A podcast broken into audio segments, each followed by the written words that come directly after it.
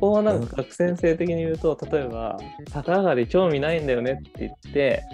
全く授業に参加しないっていうのはどうなんですか？全く授業に参加しない。でもなんかそこの意図はあれですよね。まあもちろんそのうん突き詰めていきたいとは思いますけど、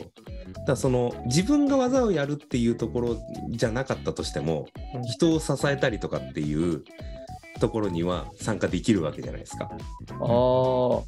自分がやるかやらないかっていう風な差分でなった時に、だからどこまでこの許容できるかは結構教師の覚悟だと思うんですけど、その食べず嫌いをどこで判断するかみたいな、あくまでうん 食べてみたよねっていうところをどこで判断するかみたいなところもありますかね。うん、そうですね。なんか、まあもちろんなんか小学生の興味関心であるとなかなかその全く参加しないっていうのは友達とめっちゃ喧嘩してふてくされてるとかっていうことじゃない限り あんまないんですけど。大人になってくるとというか、まあうん。さっきのもう一個話聞いてて気になったところがあったんでそこだけ聞かせてもらいたいんですけどさっきの共同学習とかを例えばしてる時にこの子は話を、まあ、仕切る仕切れたりとか仕切ることが好きなんだなとか、まあ、話回すのが得意だなって子がいたりするじゃないですか。で一方でこう発言はしないんだけどやることはやってくるなって子がいた場合こう状況に応じてというかこれから先っていうところから考えた時に例えばあの回すタイプの子は時には引くことも覚えなきゃいけないとかあるじゃないですか。で逆にこう発言ないけどやることやってくる子はとはいえその場で発言することも大切だったりするっていう見方もあるじゃないですか。そういう時にこうそれが見とれた場合に声掛けとしてどうするんだろうっていうそれをなんか平均的にやることもできるし喋れるようにするっていうところまで伸ばすのか、ん それともいやそこはそこまでじゃないなっていうところだとお二人はどう思われますっていうところなで。るほど。なるほどもう僕はもうあれですね今までやってきたところで話すともう本人の意思ですね。うん それは聞くんですか？こうなんか発言してみたいと思うのって。いやというよりかはできてるところをめっちゃ褒めるっていう感じですね。うんうん、もうめっちゃこう自分の時間を家で使って、まあ、反転学習とかって言うんですけど、自分の時間をめちゃめちゃ使ってすごいままとめてきたりとか、あともう議事録取ったりする子もいるんですよその話し合いのやつの。うんもう主体的に議事録取ったりとかしていく子もいたりして。だその子がそういうその下支えとしていくことに対して楽しさを感じているのであれば、うん。もうそこで伸ばすっていう感じですね。だからもう、うん、それがすごい力なんだよっていうそういうことをやってくれる人がいるからめちゃめちゃすごいんだっていう話をしながらそう。まあでももちろんそのまとめるっていうことができるっていうことはあの話を整えていくっていうこともできるはずだからそのリーダー的に話を回したりとか、うん、なんかどういう風な方向性でいくかみたいなところを整えるっていう力にも後々伸びていきそうなんだけどリーダー的なところに最終的につきたいのかいや今の力をこう伸ばしていきたいっていう誰かを支えるための力を伸ばしていきたいって思うのか自分のこれから考えた時にどっちがいいっていう基本話をしてまず選択させたりとかうん語らせたりってすごいいうっすね感じですね。へえ、ありがたいな、子供からしたらって感じですね。うんひろこ先生、どうですか、そこら辺の声だけ。えーなんだろう。なんですかね。でも自分もなんか似た感じだとは思うんですけど、うんあんまり自分も強要はしないです。あの、うんうんあの、なんだろう、前に出て話すことが苦手な子にもっともっとどんどん話してとか手挙げてとかそういうことは全然強要はしないんですけど、中には、なんかそれを自分で、例えば年度当初にこういうことができるようになりたいっていうのを目標で書いてたりする子がいるから、おそうーいう子には、あの、どうってちょっとずつ声をかけて、あの、自分チャレンジした姿が見えたらすごいじゃん、頑張ったじゃんっていうのを伝えたりとかですかね。あとは、なんだろうな。今の話し合いっていうところでいくと、うーん、なんだろう、話し合いの考え方とか、なんかその、誰か声の大きい人の意見になってしまうっていうことがないような、うん、まあ、考え方ですかね、とかシステムは話してるなって思いました。うん、そう、だから例えば、なんていうんだろうな。例えば学級会とか、クラスの中で何かについて一つの議題について話し合うって時とかも、まあ、いろんな意見が出て、その中でみんなが対話し合対話し合って、あのどんどんなんかまあ選択肢があの絞られてきたりするんですけど、多数決がだけがいいあれじゃないよねっていうのとか、うん、なんかその賛成意見が多いものがいい意見で、あの賛成意見が少ないものが悪い意見っていうわけじゃないよねとか、そういう話は小学1年生からしてるかもしれないですね。うん。うん、だからその自分が話したいことがあっても話すんだけどそれと同じように周りの人の意見もやっぱ聞かなくちゃいけないしでそこでもし全然自分と意見が違かったとしてもあのなんて言うんだろう。どっちかがいい意見でどっちかが悪い意見ってわけでもないしみたいなのはちょっとずつちょっとずつ話してるし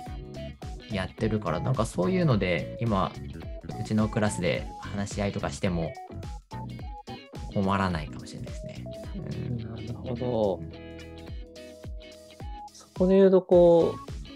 う、資質みたいな話あるじゃないですか。さっき言ってたうんうん7つぐらいの資質。うんああいったものの中で、こう、ここを伸ばしたいなっていう時は、やっぱり声掛けはして、そういうアドバイスはされるんですか、お二人は。うんうんうんうんうん。そこも個性として見るんですかね？なんか、あ、でもそうですね。でも、なんか授業の中で、まあ、その、そのまあ7つ質があるとしたら、まあ、全部なんか、もういろんなところで全部使ってるとは思うんですけど、うん。まあ、この単元の中でここが結構メインで使えるなっていうのは、うん持ってるかもしれないですね。なるほど、なるほど。うんうんうんうんで、そこに対しては、こう、ある、でもこれも、さっきの資質の話だってね、重きが違うって話もされてましたし、そもそも一定のあれがないわけじゃん。ね、難しいところですけど、なんかそこら辺が、ここの資質は伸ばしてあげたいなっていう時に、どういう声掛けをしたらいいんだろうとか、あっていうのは難しいところあるなと思っていやーそますね。う。そう。でねき僕は個性として捉えちゃうんですよ。ああ、OK です、OK です。僕は個性として捉えちゃうタイプでその足りない力は人に頼るっていうのが僕前提なんですよ。うんだからあのそれこそ話の回しとタイムキーパーよろしくねってうん平子くんに投げるっていう。そうだからなんかな批判的思考とかなんか論理的思考とかいろいろありますけどね。なんかその周りの人を巻き込むっていうことが得意な人にもう任せるっていう。まあそのわざわざその苦手な人がそこに立つ必要ないじゃんっていう感うん覚なんですよ。だか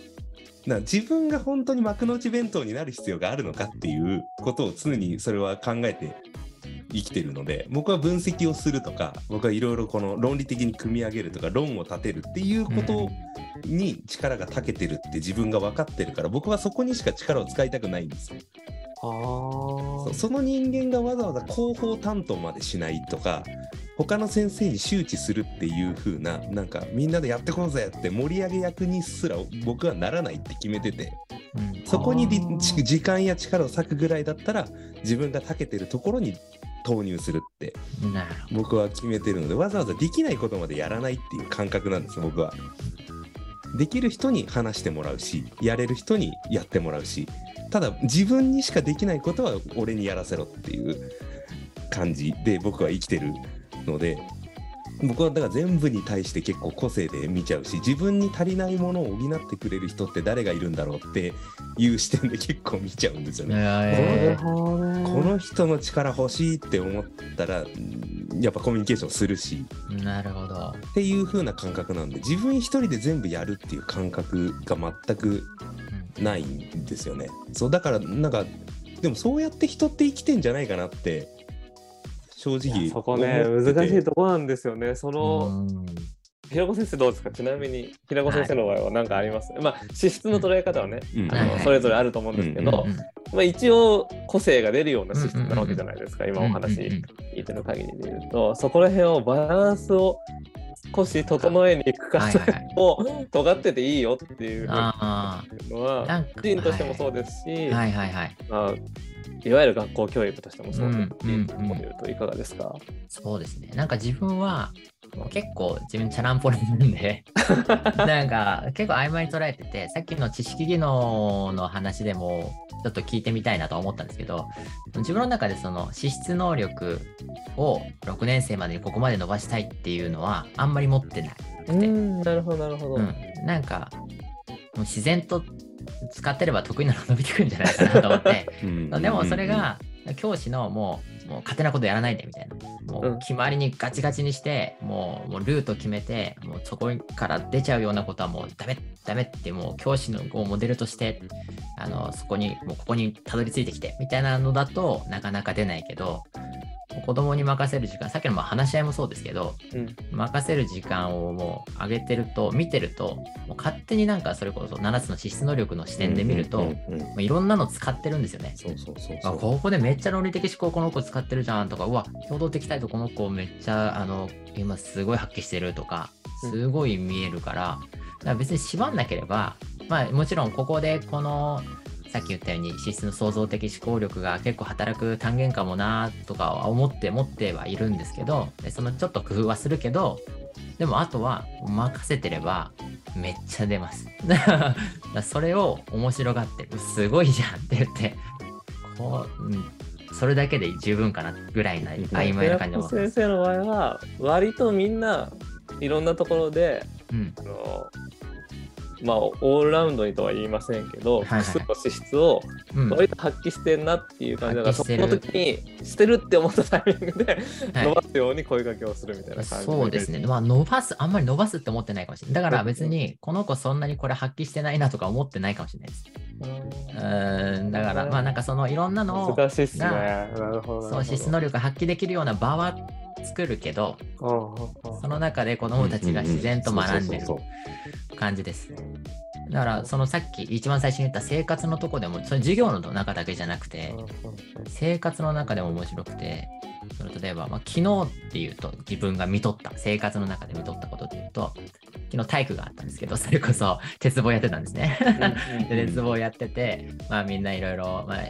楽しみながらインプットしてるんですけど、今、インプットして終わって、まあ、2年生とかまあ一生懸命みんなやってくれるからわあ楽しかったねって言った後にあのじゃあ帰ろっかって言ったらその一人の男の子がなんか校庭に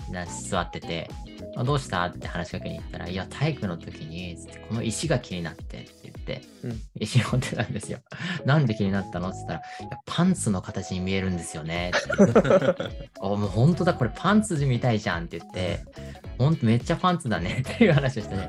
そしたらもう他にもあるかもしれないって探し出して、あじゃあ一緒に探そうよって探してたら、これローストビーフに見えるな、みたいな。色も形もみたいな。うん見つけて、で、それを帰ってった後に、そのみんなにその紹介するわけですよ。これこんな、こんな形の石があったよ、みたいな。で、みんなも、わ、面白いみたいになって、で、先生なんかこれ飾ってもいいですかって、いいよ、好きにやりなって言ったら、教室にその日から、昨日からなんか、石ミュージアムのみたいなコーナーができて、なんか自分たちなで。お返しくださいって言って、あのその題名と詳細、これはパンツ石みたいな、こうパンツに見えた、ここにわったみたいなのが書いた、うんそういうのも作り始めて、でそこから、その次の業間休みとか休み時間に、あみんなで探しに行こうぜみたいになって、みんなでバーって探しに、あこんなのこんなのあったっていう話し合いをしたりするんですよ。で、その後も結構盛り上がっちゃって、こういう石を集めて、なんか紹介したり、あの石でなんか作品を作る係作ってもいいですかって言うから、あ全然いいよって話をして、多分もう盛り上がりが止まらなくて、その日のもう帰りにもずっと話をしてて、その子たちがそう。ブームになってるんですね。そう。で、家でもあるよね、みたいな。あの、多分家にもそういう石あるよねって話をしてて、あいいね、いいねって、月曜日持ってこれたら持ってくるけど、みたいな。でも持ってこれないかもしれないとかいう子にも、あ、じゃあいいよ、今、あの、タブレットで写真撮って共有してくれればいいから、みたいな話をしてたりするから、面白いなと思って。だからそういうのを見て、うん面白いなって、いろんな力発揮してるなって思ったり、例えば、あの写真とか撮って共有するのが多くなってきたら、例えば一つの選択肢として、あのあ Google サイトとか作って、その石ミュージアムとかも作れるかもねっていうのをアイデアをちょっとポンって与えたりとか、そういうのは考えます。なんかだから、その子供たちが自然発生的にその対話して、なんか面白がりながら自分たちでやってるのを見て、うわ、こういう力発揮されてるじゃんって自分は見とってるって感じです。いや、これは難しいですね。いい。や、だって、普通に考えたら体育のね、うん。授業中に石を 集中力には欠ける行為なうん。そうですね、そうですね。言ったら、だから、子供たちのその小学こうっていう全体の学びで言ったらなんかすごいなって思ういいなって思いますけど体育の授業って考えた時に評価はどうなるんですか まあまあでもね、その子あの、ずっとやってなかったわけじゃないですからね。あでもね体育やってたんだけど、ずっとそっちを気になってた子はいたみたいで。そうかそうか取り組んではいたってこと？取り組んではいました。なるほど OK ですなるほどごめんなさいガクさんせああ、いえいえいえいや、いい。でも、例えばそこで、なんだろうな、さらに言えば、まあ、その2年生だよね。うん、はいはい。そう。でもなんかそこで、その、そんなんくだらねえじゃんってやつが出てきても面白いんですよ。ああ、なるほどね、なるほど、なるほど。ミュー。ジアムだから面白くねえじゃんみたいな。もうまあでもそういう子社会じゃないですか、そういううんのって。うんうんなんかそうですね新しいものを立ち上げようとするとそれに石投げるやつが出てくるみたいな、いるでしょうね。そうだからその縮図が作れてるっていうのがめちゃくちゃ楽しくってうんうんうん。そうだみんながみんな楽しい方向にバーっていけるかっていうとなそうじゃなくて、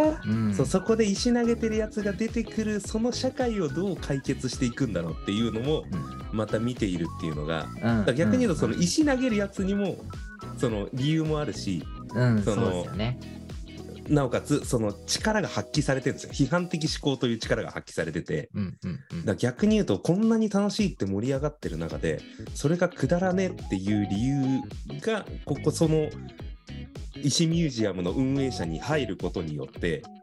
またちょっとあの違った視点でその石ミュージアムが育っていくっていう,、うんうんうんうん。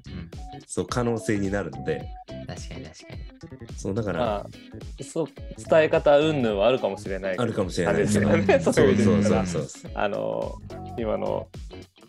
研究の話で言うとって感じか。そういうことか。そうそう。だからそこでやっぱり伝え方がどうのこうのって言っちゃうと枝葉の話で終わっちゃうんですよ。難しいっすね。そもそも一個その立ち上げたその企画に対していろんな立場の人がいてそこで人間関係が形成されていってそれぞれね立場が明確になってるっていう。そうそこをどうこう子供たちなりにどうこう解決しようとしていくのかっていう。うんうん。だそれがもう極端な方向に人間関係が崩壊しそうな方向になったらさすがに介入しますけど、うんそうですね。もう基本的にはそうみんながそれに対して何か一つ答えを出そうと努力してる間はただ見てるっていう感じですね、誰がどうするどうしようとするんだろうっていうのは面白がって見てるっていう。う、ん。まあその 不謹慎だと言われる可能性も。いやでも生徒指導もそうですよね、結構ね。そうだよね、うん。うん。だからなんか揉めてんなって見えるけど、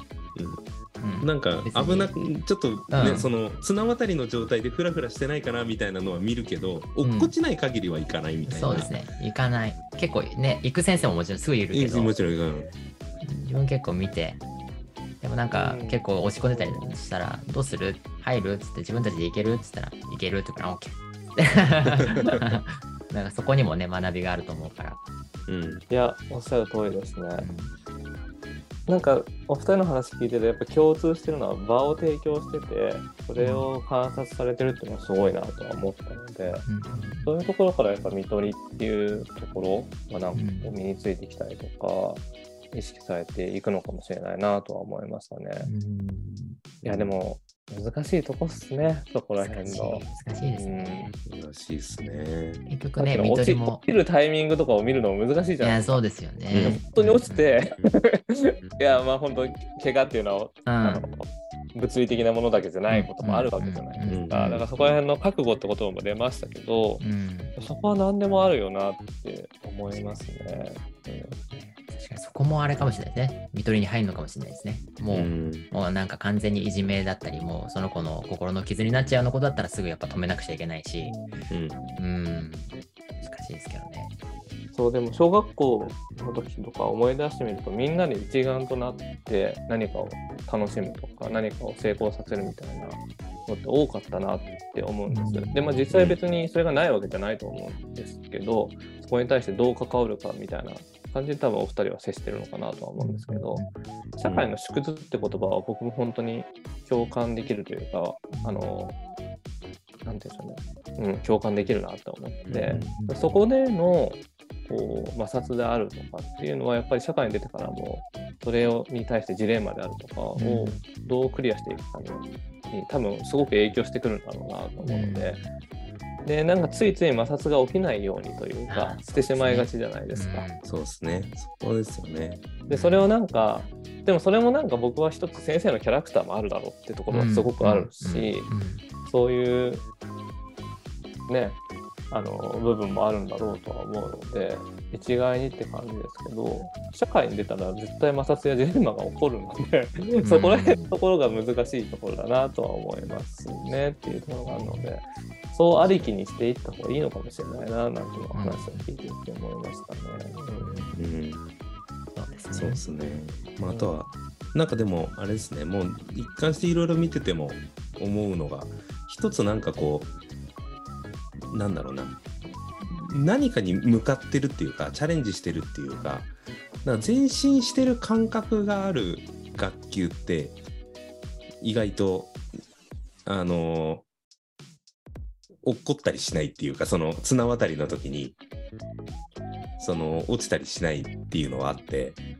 割とその現状維持というか特別なんか新しい企画とか新しい何か活動とかってない時は意外と危なかったりするっていうのはあるんですよ。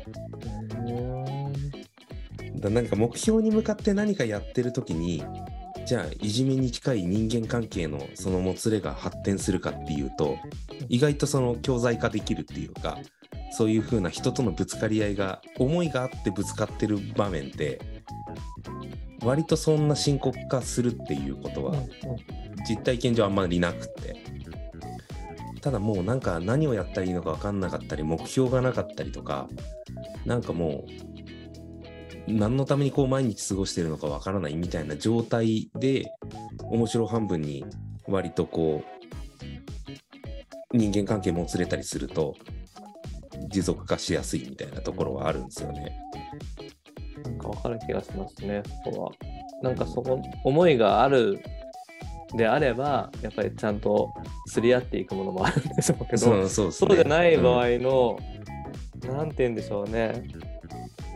こう、ちょっと奥の方にあるモヤモヤから発生しているものとかっていう場合は、ちょっと難しかったりすることあるかもしれませんね、そう。そうそうなんですよね。だからなんか何かに向かってやってるっていう風になるとこうそこの目標を達成するために多少なりその人間関係合う合わないがあったとしてもそこはなんか踏み越えて乗り越えてというか前進していける部分はあると思うんですけど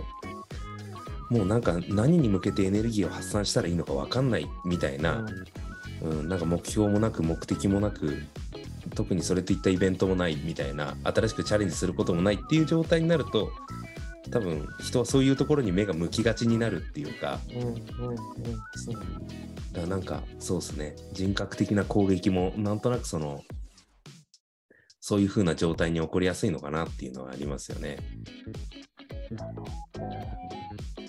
いやー、難しいな。なるほど。難しいですね。まあだから、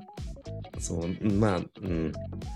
まあ何かやるっていう風な時に対して、まあもちろん問題を見つけるっていう力ももちろんそうなんですけど、うん自分が一からそういう風なものを立ち上げる力っていうか、それこそその石ミュージアムみたいなものを立ち上げる力ももちろんそうですし、そうだ常に前を向いて何かこういうことやりたいねって、まあ、苦労するであろうけどやりたいっていうところに前に進んでるところに関してはなんか全然そういう深刻な問題って多分メンタル的に起こりにくいっていうかなんか問題が起きたとしてもそれがなんか人格の否定につながるかっていうと石ミュージアムをどうするかっていうことに向くと思うのでなんかそういうふうにはならないっていうなるほど。そうそこの時にだからそこの時に先生もその石ミュージアムを作り上げる一人の方がいいのかなって今までは思ってたんですけどでもそこはまたちょっと視点が違う人っていう方のが最近はいいんだなってちょっと思ってて、うん。まあだからそれこそたって感じですね。ううんそうですね。子供の方を見てどういう力が発揮してるかとか、まあ、どういうそのうん、それはあるかもしれないですね。うんその僕は最近ハッシュタグって呼んでるんですけど、うん。その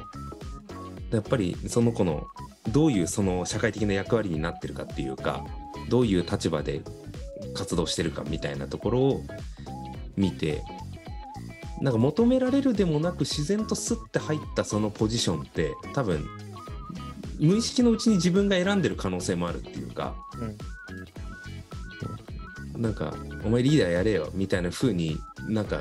おだてられてなったというよりかはなんか自然とみんなが歯車のようにカチャカチャカチャカチャはまってったその位置って多分自分が選んでその位置入ってってるっていうのは絶対あるんで。だから実は一番そこが今自分が力を発揮できるポジションだって思ってるっていうところもあるんじゃないかなっていうか。そこでやっぱり力を発揮した時にはなんかそれを褒めてあげるっていうか、うん、そうそういうのはありますよね。あとなんか、まあ、やっぱりなんかその人のキャラクターがあると尋ねやすいっていうか、うん、それこそその今うちの学校ではデジタルって言ったらマシューさんってなってるじゃないですか。うん、だからその何かあった時にマシューさんのところに行けばいいっていうかなんか知識が欲しい時にはマシューさんに尋ねればいいっていう風なやっぱ役割が明確ってこの社会的に生きやすいっていうか。なるほど。なるほどね。いや、うん。いや、考えさせられますね。それはっていうのが、こう本当に社会に出た後の生き方にもすごい関わってくるなと思っていて、その、まあ、学先生の言葉とか本当に印象的で、その、だ誰かに頼ればいいというか、っていうところの発想って、僕はなんか頭では理解しててもなかなかそこ難しい部分も正直あるところがあってなんかこうオールラウンドに自分を考えてしまいがちなところがすごいあるなと思うんです、個人的には。でそれって多分これまでの生きてきた過程とかでいろいろあるんだろうなっていうのは客観的に考えたと思うんですよね。うんそこら辺ってすごく学先生とかの考え方とか、まあ、平子先生も多分そうだと思うんですけど自然と発してる力というかそのところを本当に見とってくれる人が先生だとすげえ嬉しいなって思うんですよ。多分それが自己肯定感につながると思うんですよ要は。要はまあ普通のまあ先生がほん僕の場合ね小学校の先生がどういう思いで接してくれてたなんてわからないですけど、あの普通に考えてしまうとやっぱり同じ視点で評価をされてる気がしててそこの中で優劣っていうところを考えてっていうふうに考えるから結局、まあ、丸い円グラフ円のチャートで言ったらうん。全部がある程度平均点を取れるみたいな感じになってしまいがちだなと思うんですけど、そこら辺のところでやると自分の役割とか得意なこととか好きなことっていうのがぼやけてしてしまうんじゃないかなって思うんですよね。うんそういう意味で言うと。うんだから僕自身も今こういうふうにお話を聞いたりして興味のあることを探したりとかあこれは楽しいと思いながらやってるわけですけど、うんうんこの辺を大人になってから探すのってやっぱり結構大変でいろんな要は役割も身についてきちゃってるそうですよ周りに。ね。でかつ あのいろんな事情が出てきたりするっていうところで、そうするともう綺麗なレーダーチャートになってる状態から、ん。その尖りを探していこうとするとここはあれ？得意だったんだっけ？それとも伸ばしたんだっけ？が分かんなくなってくる。ん。ですよね。生実家しかもやったらなんとなく伸びちゃってきちゃった人間とかにとってはだって伸びてるのどれか尖りだったか分かんねえなっていう状況になりがちだと思う。うんうんしかもそれを誰かが尖ってるねって言ってくれてたわけじゃない場合って自分でこれが尖ってるって決めなきゃいけないっていうのは、結構大変だなって今話を聞いたりとか僕自身はそこがコンプレックスだったりするのですごくわかるんですよねうん話として。だからなんかこうその辺の尖りをすごく見とってくれる。っていうその見取りっていうところとかはなんか本当に浸透してほしいなと思いますし。うん学校だけじゃなくてやっぱりそういう意識って人と接してる時大切かなと思っててあの学先生は多分自然とそれを見取りってわけじゃないかもしれませんけどさっき言ってたこの人のこの尖り欲しいって思ったりしてるっていうのが、まさにそれだなって思うんですようんね。だからそこら辺はなんかこう、うん、見れるようになるといいよなってすごく思うしあの極論結局どんだけレーダーチャートをきれいにしたところで一人では生きていけないというのはもうもう絶対そうなので、うん。そこら辺はなんかこうある程度の、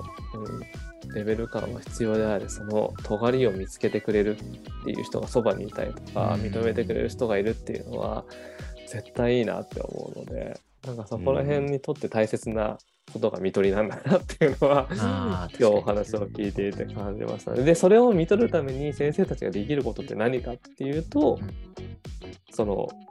場を与えて観察することっていうところでさっきあの学先生がした、えーと石ミュージアムを作るときに自分が参加するかどうかみたいなところもあるじゃないですか。でなんか一緒にワイワイ参加してる絵もすごく美しいと思いますしそれもそれでいいことがあるんじゃないかなと思うんですけどやっぱり先生ってちょっと特殊な立場じゃないですか子供たちにいや、そう、本当そうですよね。だからどんだけ気をつけてもどうしてもパワーが働いちゃうんだろうなそうっていうのそうそうそう、はそうなんですよ。感じるんですよね。本当そう。だからそこら辺をやっぱり存在を消すためには ちょっと関わらずに一歩引くっていうのはあ確かにあのなんかやりやすいというかいい方法かもしれないなっていうのはなんとなく思いましたね話。うん。そうなんですよね。同じパワーバランスじゃないんですよね。そうそうっすね。それをねどんだけ意識したってそそれは難しいですからね。受け取り側もありますし。そうなんですよね。こっちがどんだけそのつもりで一緒の目線で一緒のパワーバランスだと思い込んで参加してても、うんうん。子供はそう見てくれないから。そうそう。うん。どうしたってそれは先生が発言したことを拾っちゃうしっていうのは絶対あるんだろうなって思うので、うん、そういうなんかね、場をあ与えるんだったら一歩引く覚悟は確かに必要だなっていうのは思います